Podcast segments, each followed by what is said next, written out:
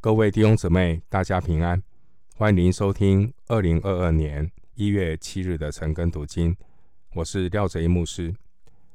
今天经文查考的内容是《路加福音》第二章一到七节。《路加福音》第二章一到七节内容是记载耶稣基督降生在伯利恒。首先，我们来看《路加福音》第二章一到三节。当那些日子，该撒亚古士都有旨意下来，叫天下人民都报名上册。这是居里纽做叙利亚巡抚的时候，头一次行报名上册的事。众人各归各城，报名上册。上帝借着当时叙利亚省长居里纽，他为了遵照皇帝的旨意。办理的第一次人口普查登记的事，所以玛利亚和约瑟他们就必须从加利利回到原户籍的地方，也就是犹太的伯利恒，来行报名上册的事。从该沙雅古士都的立场，他是要向希腊罗马世界来彰显他。无上的霸权，但是从上帝的角度来看，这位外邦的帝王也只不过是成就上帝计划的一个器皿。经文第一节提到该撒亚古士都，他是罗马帝国第一任皇帝屋大维的称号，他结束了。罗马的百年内战，使罗马帝国进入了两百年和平繁荣的罗马平安时期。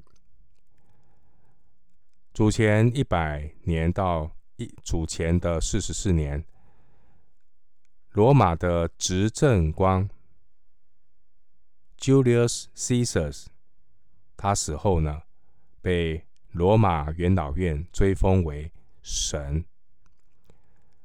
他的养子屋大维继承了凯撒的名字和地位，自称是神的儿子，并且把该撒或是翻译凯撒变为罗马皇帝众多头衔之一。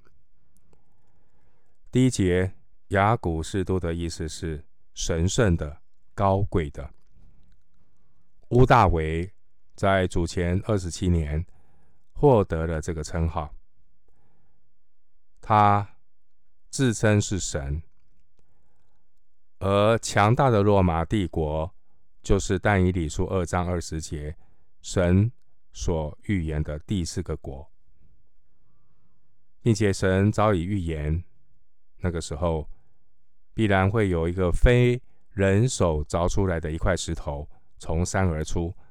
打碎金银铜铁泥，参考但以理书二章四十五节。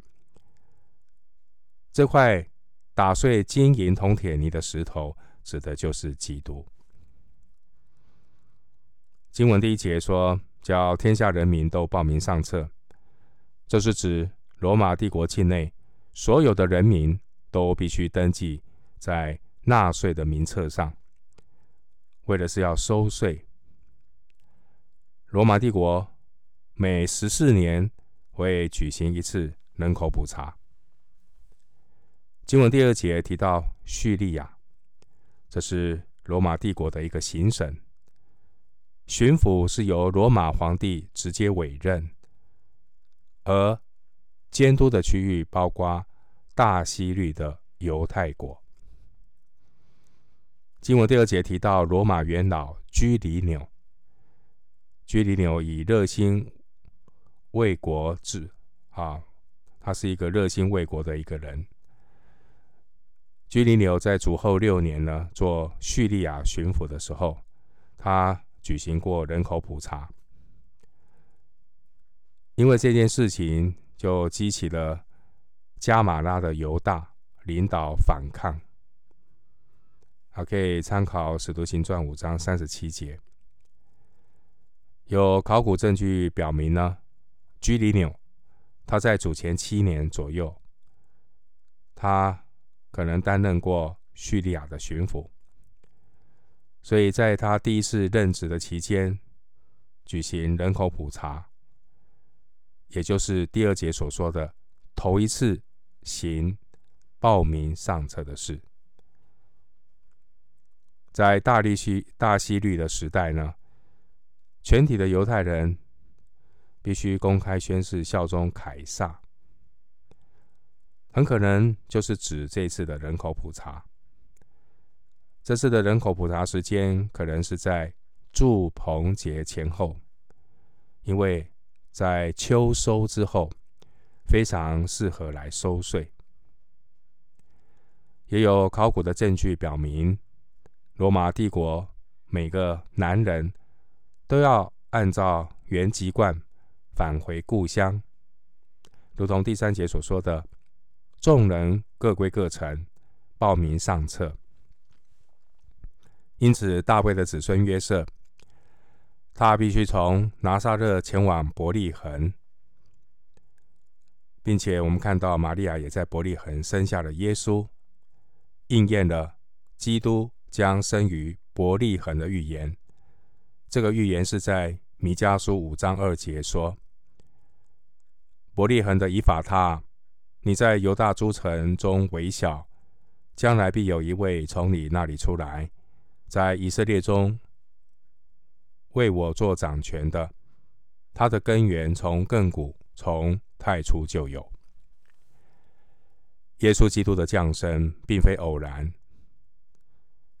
耶稣基督的降生是神在创世以前早已计划好的。参考彼得前书一章二十节。另外，在加拉太书四章四到五节说：“及至时候满足，神就差遣他的儿子为女子所生，且生在律法以下，要把律法以下的人赎出来。”叫我们得着儿子的名分。感谢神，神是掌管万有的神。王的心在耶和华的手中，也好像陇沟的水，随意的扭转。箴言二十一章第一节。所以，无论是自称为神的罗马皇帝，还是热心工作的罗马巡抚，无论是报名上册。还是各归各城，这些都是成就上帝旨意的工具。回到经文，路加福音二章四到七节，约瑟也从加利利的拿撒勒城上犹太去，到了大卫的城，名叫伯利恒，因他本是大卫一族一家的人，要和他所聘之妻玛利亚。一同报名上车。那时，玛利亚的身孕已经重了。他们在那里的时候，玛利亚的产期到了，就生了头胎的儿子，用布包起来，放在马槽里，因为客店里没有地方。二章四到七节，我们看到雅古士都的谕旨。正是一个很恰当的时机呢，把约瑟和玛利亚带到了伯利恒，弥赛亚在那里降生，应验了弥迦书五章二节的预言。当年约瑟、玛利亚他们从加利利上到伯利恒，伯利恒城里非常的拥挤。唯一能够找到安顿的地方，是一间客店的马槽。这是一个预兆，预告人类将会怎样的接待人类的救主耶稣基督。这一对从拿撒勒来的夫妇约瑟、玛利亚，都留在伯利恒那个地方的时候。妻子玛利亚生了头胎的儿子。玛利亚把婴孩用布包起来，小心翼翼的放在一个马槽里。就这样，上帝确实以一个无助的婴孩样式来到地上，并且是贫穷的。经文第四节说：“上犹太去。”这是伯利恒位于加利利南方的犹大山地，地势呢比拿撒勒高，所以才会说上犹太去。经文第四节提到伯利恒是大卫的家乡，撒母耳记上十七章十二节，所以伯利恒也被称为大卫的城。第四节，伯利恒离拿撒勒大约有三天的路程。经文第四节说，他本是大卫一族一家的人，这是指约瑟是大卫的后裔。参考路加福音三章三十一节，大卫，他是以色列历史上最伟大的君王，也是最合神心意的君王。沙漠记上十三章十四节，经文第五节提到所聘所聘之妻，所聘之妻呢，指的是已经订婚但还没有过门的未婚妻。第六节说他们在那里的时候，这是指他们来到伯利恒的时候。第六节说玛利亚的产期到了，表明耶稣是逐月而生。耶稣比施洗约翰小六个月，参考一章三十六节。如果施洗约翰是生于主前七年的逾越节期间，那耶稣。就是生于主前七年的祝棚节期间。第七节的马槽，指的是用石头或木头做成喂牲口的容器，它的容积比婴儿稍微大一点。第七节提到客店，原文是客房，这并不是现代的旅馆。客店只是工人临时投宿的简陋房间。伯利恒，它是耶路撒冷附近的一个小村，所以第七节说客店里没有地方。这句话呢，并不是因为当时有很多人回来报名上册，而是因为处于住棚节期间，耶路撒冷周围临时投宿的人很多。客店的主人就把深处的这个棚子开放，提供给穷苦的旅客住宿。这也表达了住棚节的实际。上帝自己亲自来到这简陋的这个马棚当中，与人同住。人类的救主来到世界，拯救世人，但这个世界。却没有地方容纳救主。